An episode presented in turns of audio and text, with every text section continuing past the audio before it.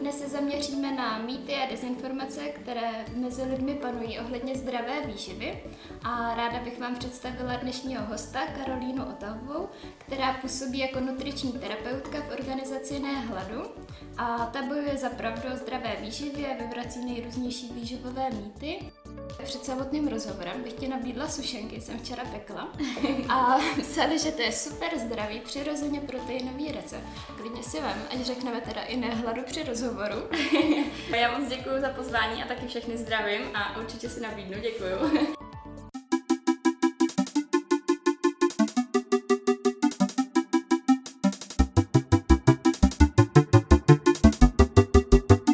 Doba internetová. Se tě ještě zeptám, tam to prezentovali jako super zdravý recept, bez lepku, veganský a všechno možný. Tak chutí výživové poradkyně, co na to říkáš? Je tam, myslím, cizrna, kokos, arašídový máslo, med, to je asi tak nějak zhruba všechno. Tak co na to říkáš? Jo, ještě čokoláda a marmeládka. Tak asi jako, jelikož to, jak jsi říkala, že je bezlepkový, bezlaktozový, nebo bezlaktozový možná ne, ale prostě bezlepkový a tak, tak to hrozně jako působí ten název, že to bude určitě super. Nicméně, když se třeba podíváme, že tam je ten med, tak spousta lidí si myslí, že ten med je jako něco mnohem lepšího než klasický cukr, což jako jo, má nějaký benefity, ale třeba v tom množství, ve kterém ho používáme, tak zase takový jako výrazný rozdíly tam nejsou.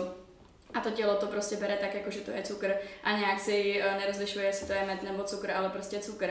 Takže z tohohle hlediska třeba tam úplně jako nevidím nějaký velký rozdíl. Je fajn, že tam je třeba ta cizrna a ta čokoláda, zase asi záleží, kolik tam té čokolády bude.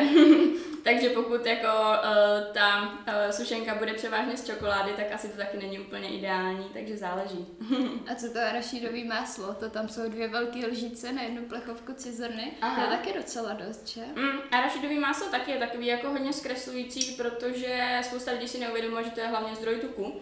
Takže potom prostě, když si dají lžíci arašídového másla, tak si myslím, že to bylo v pohodě, ale ve finále prostě to je jakoby velký kalorický příjem a úplně si to neuvědomují a zároveň je to třeba zasytí na chviličku, ale nemá to nějakou jako dlouhodobou sytící schopnost, takže to může trošku jako asi zkreslovat, bych řekla, nebo tak. Jasně, takže až tak zdraví jako ve finále asi nebudou, že? Asi to úplně, dalo by se asi vymyslet líp. Ale dobrý jsou. Jo, to určitě chválím. Tak děkuji. S jakým obvyklým požadavkem se na vás klienti obrací? Asi takové jako úplně nejčastější jsou většinou ženy, který chtějí zhubnout, to je asi jako za mě úplně fakt jako nejčastější případ.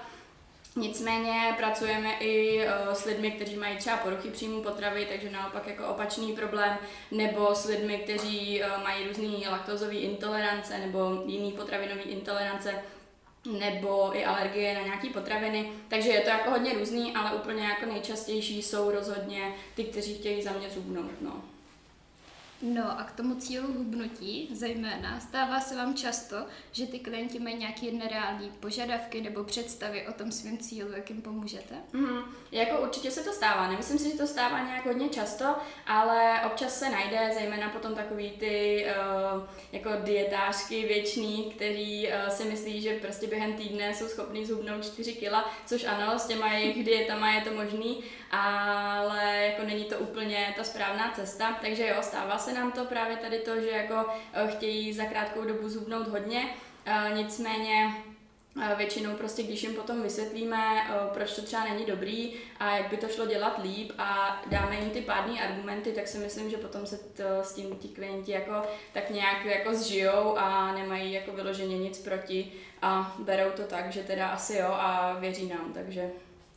Jo, a ty jsi říkala, že to není úplně správná cesta, tak když by si vysvětlila proč, zhubnout 4 kila za týden. Většinou se jako říká, že čím, jakoby, jak rychle zhubneme, tak potom to třeba i rychle nabereme a dostavuje se tam potom nějaký jojo efekt. Takže většinou třeba, když bychom fakt zhubli 4 kila za ten týden, tak je to tak, že budeme popíjet třeba nějaký koktejly nebo skoro nejíst a jíst nebo pít nějaký zeleninový nebo ovocný šťávy a ten příjem je vlastně úplně jakoby nulovej skoro, že jo, není tam téměř žádná energie a potom, když se teda vrátíme do normálního režimu a začneme normálně jíst, tak samozřejmě ten energetický příjem je zase vyšší, takže se samozřejmě ta váha zase vrátí, takže z tohohle hlediska. Takže jestli rozumím tomu dobře, takže se nějak snažíte, aby to bylo dlouhodobější hubnutí a nějak přirozeně padaly ty kila dolů, než zhubnout co nejrychleji. A jakých třeba dalších zásad se držíte? Určitě přesně tak, jak říkáš, a zároveň tady je to hodně jako individuální, hrozně záleží ta výživa je celkově jako velice individuální téma a záleží, který klient k vám přijde, každý potřebuje ten přístup trošičku jiný, nicméně se snažím ty klienty vždycky jako motivovat, a vysvětlit jim právě to, proč třeba není dobrý dělat tohle a tohle, ale je to lepší dělat takhle, takže se jim snažím vždycky jakoby vysvětlit a dát ten argument, proč to tak je, aby pochopili, aby si nějakým způsobem uvědomili, že tohle je asi fakt ta lepší cesta a potom takhle, takže spíš jakoby si nemyslím, že máme vyloženě nějaké jako zásady pro každého stejný, ale ke každému člověku je třeba přistupovat trošičku víc s individualitou. S tím, že se snažíme i to, že prostě pokud k nám přijde klient, který, nevím, dejme tomu, má strašně rád čokoládu a tak, což samozřejmě je potravina, která není úplně nejideálnější kor potom, když chce člověk hubnout, tak se ji snažíme tam nějakým způsobem třeba do toho jídelníčku zakomponovat, aby to bylo s určitou mírou, aby to do toho jídelníčku sedělo, aby ten člověk byl motivovaný, aby jsme mu najednou nevzali všechno, nebo to, co má úplně nejradši a tak, takže takový je asi náš přístup, bych řekla. Myslíš si, že mezi lidmi panují takovéhle mýty a dezinformace ohledně zdravé výživy?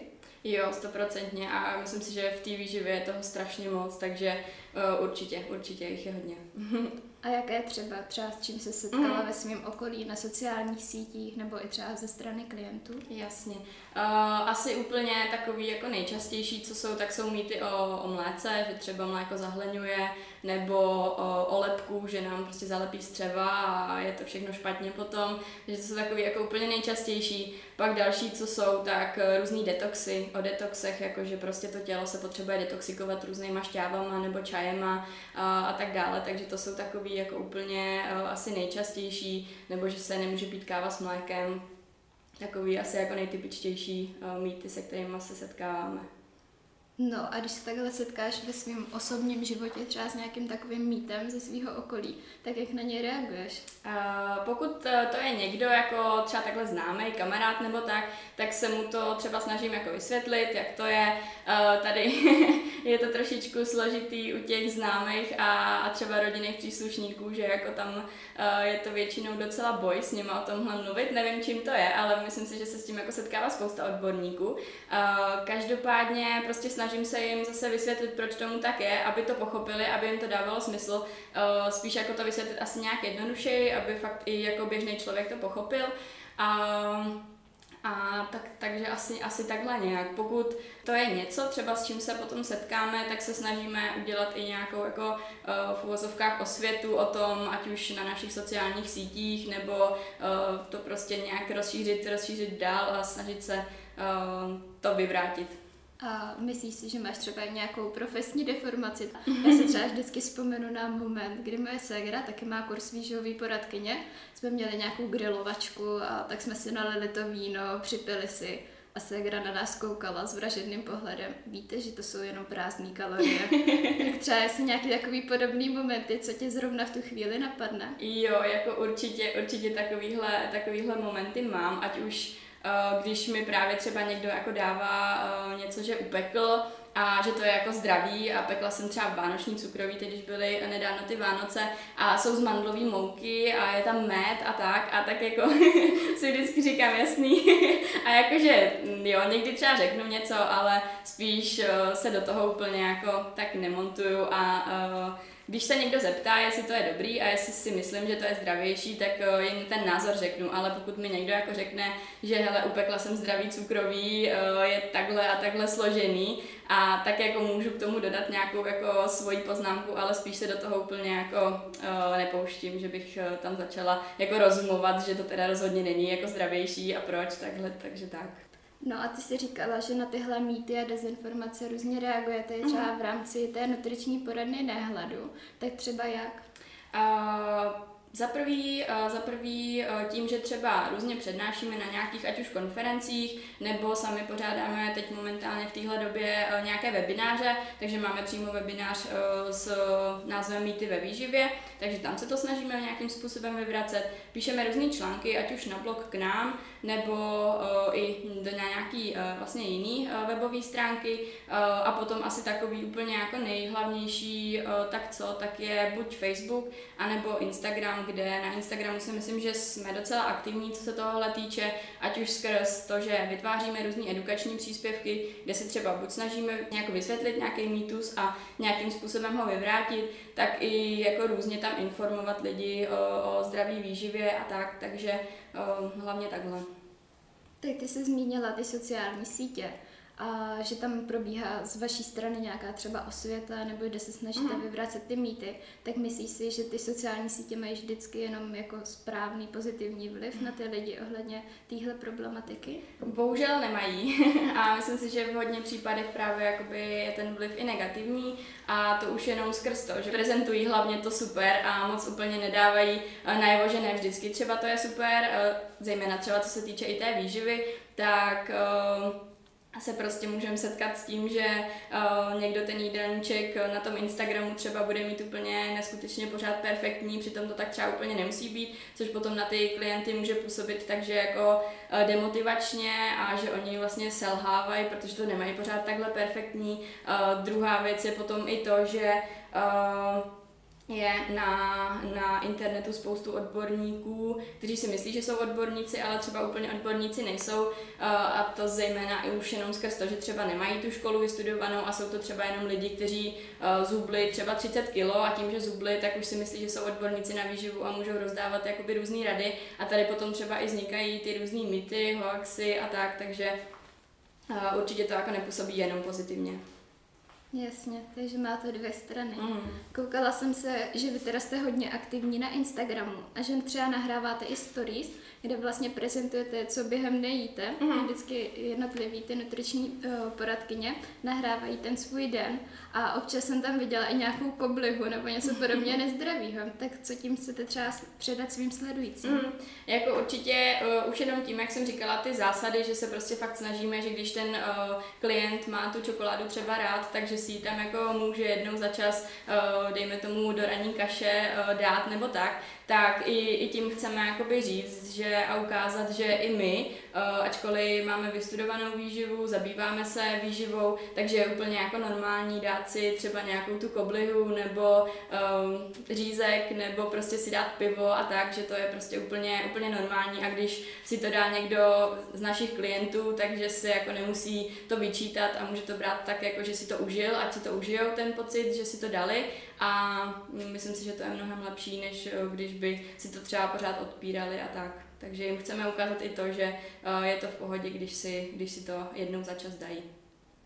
Takže si myslíš, že i nějaká taková ta neřest, co mají ty lidi rádi, tak určitě patří i do jakoby zdravého jídelníčku? Za mě jako určitě jo, protože se potom můžeme setkat s tím, že když si to ty lidi budou odpírat, tak právě budou si to třeba odpírat, dejme tomu, nevím, 2 měsíce, ale potom stejně jako přijde nějaký moment, kdy se k tomu fakt dostanou a selžou a potom si toho dají třeba ještě mnohem víc a teď ty 2 měsíce se třeba trápili, protože si tu potravinu dát nemohli, takže tam si myslím, že určitě jako takhle, jako vždycky, ale musíme brát v potaz tu rozumnou míru. Může se stát, že se teď někdo přebere, takže jako super, tak já vlastně tu čokoládu můžu a budu si ji dávat každý den, takže zase jakoby takhle to taky úplně není, prostě s mírou. Zpátky k tomu Instagramu. Já jsem si všimla, že tam přidáváte občas nějaký takový informační grafiky, třeba co obsahuje běžná surovina, například rohlík, nebo třeba porovnání se zdravějšíma verzema, to jste tam měli, myslím, linecký cukrový, právě s nějakýma těma zdravějšíma, co jsi říkala s tím medem, s mandlovou moukou a takhle. Tak třeba co tímhle chcete předat? Tímhle chceme předat, že spousta třeba, když teď budu mluvit o tom rohlíku, tak třeba jakoby bílý rohlík klasický má spoustu lidí zafixovaný jako hrozný zlo a něco, co prostě, když třeba chtějí hubnout, tak rozhodně jako nemůžou jíst. a když by si měli dát bílý rohlík, tak si ho nedají a radši budou hladovět. Takže spíš jako třeba tímhle chceme i poukázat na to, že není úplně jakoby to nějaký zlo, není to nejhorší a je to určitě lepší se třeba najít s tím bílým rohlíkem, než vyloženě tady celý odpoledne hladovět. A že třeba taková rýže klasická je jako hrozně podle mě braná do zdravého jídelníčku, ale ve finále je to pořád jakoby z bílý mouky a ta rýže sice není z bílé mouky, ale prostě třeba neobsahuje taky žádnou vlákninu a tak, takže z toho hlediska jakoby je to dost podobný, ale je to každý braný trošičku jinak, takže i jakoby na to poukázat a trošku jakoby ukázat, že ne všechno, o čem se říká, že je špatný, tak to fakt tak jako úplně špatný je. Samozřejmě je lepší, když má člověk na výběr dát si třeba to celozrnné pečivo, který obsahuje více té vlákniny, ale pokud není jiná možnost, tak to není nic, co by nás otrávilo. Dobrá, takže takový rohlík s máslem u maminky není až tak velký hřích někdy. Když je to takhle přesně občas, jak říkáš někdy, tak ne, je to v pohodě. Dobrá. Ty jsi ještě nakousla vlastně, že lidi různě inklinují, nebo ty mýty se týkají různých těch trendů, jako třeba bezlaktózové diety, nebo potom třeba, že vynechávají lepek a podobně. Tak jak se na tyhle trendy ve výživě tváříš? Jako takhle, pokud je to člověk, který k tomu má nějaký zdravotní prostě důvody a musí třeba tu laktózu vyřazovat, nebo ten lepek, tak samozřejmě jako to je prostě tak musí být, ale lidi, kteří tohle dělají za účelem toho, že prostě si myslí, že je to zdraví, tak zase se snažíme jim vysvětlit, jako, že to tak úplně není a že prostě když vidíme, že to je bezlepkový koláč, tak jo, je sice třeba z bezlepkový mouky, jo, dobrý, ale to z ní nedělá jako tu zdravou potravinu, takže tak je třeba. A s tím souvisí další otázka, takové kontroverznější téma. Jak se tváříš na vynechávání masa nebo případně veškerých živočišných produktů? Vynechávání masa si myslím, že je dost populární poslední dobou a jako pořád se to hodně rozšiřuje. Já určitě jako nemám nic proti těm lidem, kteří to dělají z hlediska životního prostředí nebo z nějakých jako náboženských třeba důvodů. Jako respektuji to. Jako i já se snažím třeba to maso trošičku víc omezovat třeba z hlediska toho životního prostředí, ale zase jakoby nevidím úplně důvod v tom to jako vyloženě jako vyřadit úplně. Jakože jsem pro to omezit, ale ne to vyloženě jako vyřadit. Ale jako pokud takový lidi jsou, tak samozřejmě s takovými klienty taky pracujeme a prostě vyhovíme jejím požadavkům toho, že nejedí to maso, ať už je to jakýkoliv důvod teda, pokud to není z toho důvodu, že třeba je to jako zdravější nebo tak, jakože, což si taky spousta lidí myslí, že jakoby veganství třeba dejme tomu, že jako budou dělat něco pro svoje zdraví vyloženě, tak jinak to jako respektujeme.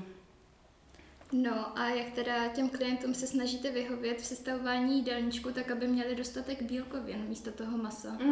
Jako v dnešní době už existuje strašně moc náhražek masa, takže ať už to jsou sojové produkty, nebo to bude třeba tempeh tofu, že jo, z těch sojových, nebo potom to bude nějaký seitan. Dneska už jsou prostě ze sojových produktů různé jako nudličky, řízky, jo, takový jako fakt strašně moc náhražků, párky, různé rostlinné pomazánky. Další věc jsou potom určitě luštěniny, které do jídelníčku hodně zařazujeme, které taky obsahují dostatek bílkovin. Takže tam už dneska, jako si myslím, není takový problém to těm lidem nastavit tak, aby těch bílkovin bylo dostatek. Třeba teď jsme nedávno dělali příspěvek o rostlinných jogurtech s tím, že většinou obsahují poměrně menší množství bílkovin než ty klasické jogurty, takže zase třeba potom tam dáváme těm jedincům tipy, jakým způsobem tam ty bílkoviny doplnit, že třeba když si tam do toho jogurtu dají lžičku, 2 lžičky proteinu, takže se to vyrovná tomuhle a tomuhle klasickému jogurtu a tak, takže prostě víme, že tam ty problémy někteří jedinci mají, kteří třeba fakt nemůžou něco takového z určitých důvodů, takže se jim snažíme i takhle poradit, aby ten jídelníček byl prostě komplexní.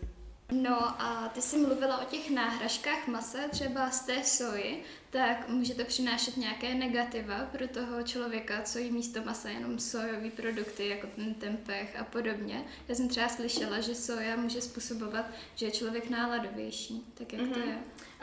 Tady je to zase jako hodně záleží, pokud prostě by se ten člověk cpal jako vyloženě jenom sojou od rána do večera, tak potom třeba po nějaký určitý době tam nějaké jako negativní účinky mohou být. Zejména ale potom třeba u mužů než u žen, kdy vlastně to způsobuje určitý zdravotní problémy. Nicméně pokud prostě si dáme k snídani sojový jogurt, pak si dáme, dejme tomu, tofu a k večeři to nebude třeba tempeh, ale bude to, dejme tomu, ten seitan, který není ze soji, tak tam je to jako úplně v pohodě, když to takhle třeba budeme jíst každý den, že jako ta míra je zase není tak velká, aby to potom mělo ty významné negativní účinky. No a ty vlastně i sportuješ, tak to se přímo vybízí se zeptat, co si myslíš o výživových doplňcích, jako je třeba protein nebo proteinové tyčinky, aby lidi nahnali bílkoviny. Já vždycky klientům jako radím v první řadě, že pokud mají možnost dostat dostatek bílkovin z běžné stravy, to znamená ať už z mléčných výrobků, z masa, z vajec nebo třeba právě z luštěnin, takže je vždycky lepší to dohánět a získávat ty bílkoviny z těchto zdrojů. Nicméně jsou jedinci, ať už to třeba budou ty sportovci, kteří většinou mají fakt ten výdej opravdu veliký a třeba toho masa by museli sníst obrovský kvanta, což třeba není až reálný, tak tam potom jako se vůbec nebráním tomu ten protein třeba do toho jídelníčku zařazovat. Doporučuju ho třeba i lidem, kteří mají laktozovou intoleranci a třeba do ranní kaše si dávají nějaký rostlinný nápoj, dejme tomu, že by to bylo třeba nějaký mandlový nápoj, který neobsahuje tolik bílkovin, tak potom třeba i tam doporučím prostě dodat odměrku proteinu, aby jsme tam ty bílkoviny tímhle způsobem nahnali. Co se týče nějakých proteinových tyčinek, tak ty si myslím, že jsou taky jako na jednu stranu fajn, ať už když třeba se jedná o sportovce, tak třeba v rámci jakoby té stravy kolem toho sportu, takže třeba po tom tréninku, než se dostanu domů, tak si dám třeba tu proteinovou tyčinku, abych aspoň jako něco snědl, abych dlouho nehladověl, nebo potom to doporučuji i klientům, kteří třeba, nevím, dejme tomu, jsou v práci nebo i někam jakoby cestujou pořád a tak si myslím, že to může být taková rychlá a nouzová svačina, kterou můžeme mít jakoby po ruce pořád. Můžeme ji mít pořád v kabelce, můžeme ji mít pořád ve stole v práci a vyhneme se tak tomu, že bychom jako vyloženě museli třeba hladovět nějak dlouho. Ty jsi tam zmiňovala, že vlastně káva s mlékem nemusí být úplně největší zlo, tak třeba jaký názor máš na kávu v takovém zdravém jídelníčku? Já s tím vůbec nemám jako žádný problém, tam prostě jsou určitý doporučený množství kofeinu na den, kolik je jako v pořádku. Je to i taky o toleranci jednotlivých třeba klientů. Někdo toleruje víc kávy za den, někdo toleruje méně kávy za den. Zase i potom záleží, jestli pijí malinký espressa, anebo prostě je to lungo, kdy to lungo se třeba už může počítat i do klasického běžného pitného režimu, protože té vody je tam poměrně dost. Takže tam jakoby nemám problém. Pokud třeba se najdou klienti, kteří tam mají 3x denně latte, někde z kavárny a to latte většinou prostě obsahuje hodně mléka a ještě většinou plnotučného mléka, tak tam už to potom může dělat určitý problém, takže tam se třeba snažíme jako buď to snížit to množství, anebo třeba zkusit pít kapučíno aspoň, aby tam toho mléka nebylo tolik, ale jinak s kávou jako v jídelníčku problém nemám. Jak jsem zmiňovala ten mýtus, že vlastně káva s mlékem je špatná, tak tam to bylo zase tak, jako že si nevím, kde to vzniklo pořádně, ale že jakoby káva s tím mlékem tvoří určitý jako škodlivý vazby, že to potom jako má nějaký negativní účinky, což je právě jako problém, protože tam žádný vazby nevznikají, nikdy to nebylo jako nikde vyzkoumaný, že by tam nějaký vazby vznikaly. Naopak třeba pokud má člověk jakoby sníženou toleranci na ten kofein, to znamená, že jakoby potřebuje trošku zpomalit nájezd toho kofeinu, když to tak řeknu, tak právě to mlíko nám může v tomhle pomáhat, že nám to zpomalí to vstřebávání toho kofeinu, ale jiný negativní účinky tam rozhodně nejsou a pokud má někdo rád kávu s mlékem, tak úplně v pohodě. A teď možná takové trochu aktuálnější téma. jak si udržet zdravou jídelní rutinu za té současné covidové situace, kdy většinou ty lidi mají teda méně pohybu. Většinou jsou i třeba doma zavřený na home office nebo vlastně mají distanční výuku a můžou zahánět vlastně tím jídlem nudu. Tak jak se tomu vyvarovat a jak si správně nastavit ten výživový režim? Tady si myslím, že je jako hodně důležitý, aby ten jídelníček byl vyvážený, aby prostě tam bylo fakt obsažený všechno, aby pak nedocházelo k tomu, že dejme tomu si nedám k něčemu přílohu a potom za prvý třeba budu mít té energie míň, nebo mi právě budou ty sacharidy chybět a budu to potom dohánět třeba tím sladkým. Takže tam určitě, aby ten jídelníček byl vyvážený a klidně prostě pokud vím, že tam odpoledne budu třeba sedět celý u počítače a vím, že jakoby mám tu tendenci něco u toho jíst, tak třeba snažit se jakoby najít nějaký zdravější občerstvení, ať už třeba, co takhle jako doporučujeme klientům na zobání, tak třeba pečenou cizrnu, že to třeba není takový jako zlo a může jim to, jako, může to pro ně být v pohodě takhle, anebo si třeba to odpoledne rozdělit, že si tam dáte třeba 2 menší svačinky místo té jedné, aby jsme to tak nějak jako takhle vykompenzovali. Ale jinak jako hlavně se držet toho, aby ten jídelníček byl fakt vyvážený, aby měl pořád všechno, dostatečně pít a když se do toho zařadí, ať už třeba i procházka třeba jenom večer na nějakou půlhodinku, tak pořád jakoby je fajn tam ten pohyb mít a myslím si, že to každému asi pomůže, když sedí třeba celý den u toho počítače, tak je to potom dost benefit, si myslím.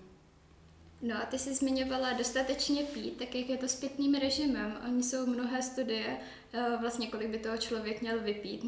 Některé udávají třeba, že může pít podle vlastní potřeby, jak cítí žízeň, jiný zase, že musíme vypít 2,5 litru nebo 3 litry vody a všechno možný. Tak třeba jaká je podle tebe ta správná hodnota, kolik toho má člověk vypít? Asi to nejde říct úplně jakoby takhle, že bych řekla, že ty vypiješ, nebo všichni vypijeme prostě 1,5 litru až 2 litry a bude to v pohodě. Hodně záleží na tom, jaký je třeba období venku, jestli je léto nebo je zima. V létě se prostě třeba víc potíme, takže tam ten příjem toho pitného režimu je určitě vyšší, nebo i jako celkově na fyzické aktivitě, co se týče sportovců, tak taky prostě mají vyšší potřebu, co se týče pitného režimu, ale pokud se jedná o takové jakoby běžné lidi, kteří dejme tomu, že pracují jako v kanceláři a mají třeba jako dostatek i pohybu nebo tak jako kolem těch 2 litrů si myslím, že se dá říct, že by to takhle jakoby mohlo být. Že to jako je dostačující. Samozřejmě pokud někdo cítí potřebu, že potřebuje vypít 3 litry za den, tak je to taky v pohodě, ale zase jakoby, pokud někdo třeba necítí potřebu pít a vypije půl litr za den, tak tam už to potom jakoby není to úplně o tom, že on nepotřebuje, protože to tělo si třeba na to zvyklo, že jakoby ten pitný režim nepotřebuje tak vysoký a on vám řekne, že je to v pohodě, ale potom vám třeba řekne, že odpoledne má hrozný chutě na sladký a nebo má pořád hlad a i to může třeba s tou nedostatečnou hydratací souviset, takže půl litru už je potom hodně málo, i litr je docela dost málo. Ty jsi říkala vlastně třeba si to rozdělovat během té covidové situace, kdy jsou ty lidi víc doma, třeba na nějaké dílčí svačinky a podobně, tak ono hodně panuje mezi lidma přesvědčení, že třeba se má jíst 5krát denně a podobně, takové ty zásady té pravidelnosti nebo po 3 hodinách, tak vlastně jak to je? Tady hodně záleží zase na té individualitě. Fakt jako tohle je hodně individuální a někomu může vyhovovat to, že bude jíst jenom 3krát denně a bude to pro něj jako v pořádku, nebude se potýkat s žádnýma chutěma, s pocity hladu a tak, takže může jíst prostě 3krát denně a je to v pohodě. Někdo zase naopak potřebuje jíst po 2 hodinách, aspoň něco malého si musí dát, ať už je to z hlediska toho, že má třeba vyšší energetický výdej, tak může jíst klidně 6krát denně. Jo. Tam je to fakt individuální a vůbec bych nechtěla říct, že by měli všichni jíst třeba 5krát denně nebo 4krát denně, ale spíš každý by si měl v tomhle najít to, co vyhovuje zrovna jemu. No možná v závěru bych se tě ještě zeptala, jestli máš nějaké poselství, co bys ráda předala lidem, jak přemýšlet nad tím zdravým životním stylem nebo tou zdravou výživou. Jo, tak určitě jako nad tím přemýšlet s rozumem a pokud narazí na něco, ať už je to třeba nějaký výživový směr, který třeba vyřazuje určitý jako celý skupiny potravin nebo nebo prostě je tam nějaký velký omezení a zdá se jim to, že by to třeba nedokázali takhle držet celý život, takže by od toho spíš měli jako dát ruce pryč a fakt se snažit, co se té výživy týče, a když chtějí získávat nějaké informace, tak aby si ověřili, že ty informace jdou fakt od rukou odborníků a zejména potom ideálně odborníků na tu výživu, aby to nebyly jen tak někteří lidi, kteří vlastně se zajímají o výživu, protože je to baví. Tam to potom jako nemusí být úplně ta ideální cesta. Takže hlavně s rozumem, když si dají jednou za čas čokoládu, tak je to prostě v pohodě, aby z toho člověk neměl žádné výčitky a aby ta strava byla vždycky pestrá a ideálně, když bude i nějaká jakoby pravidelná pro každého člověka, tak jak mu to bude vyhovovat.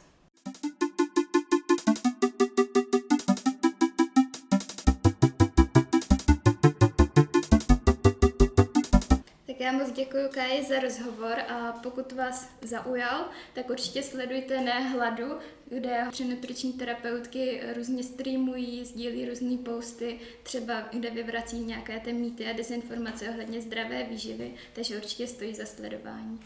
Za Fakescape Zuzana Vrbecká.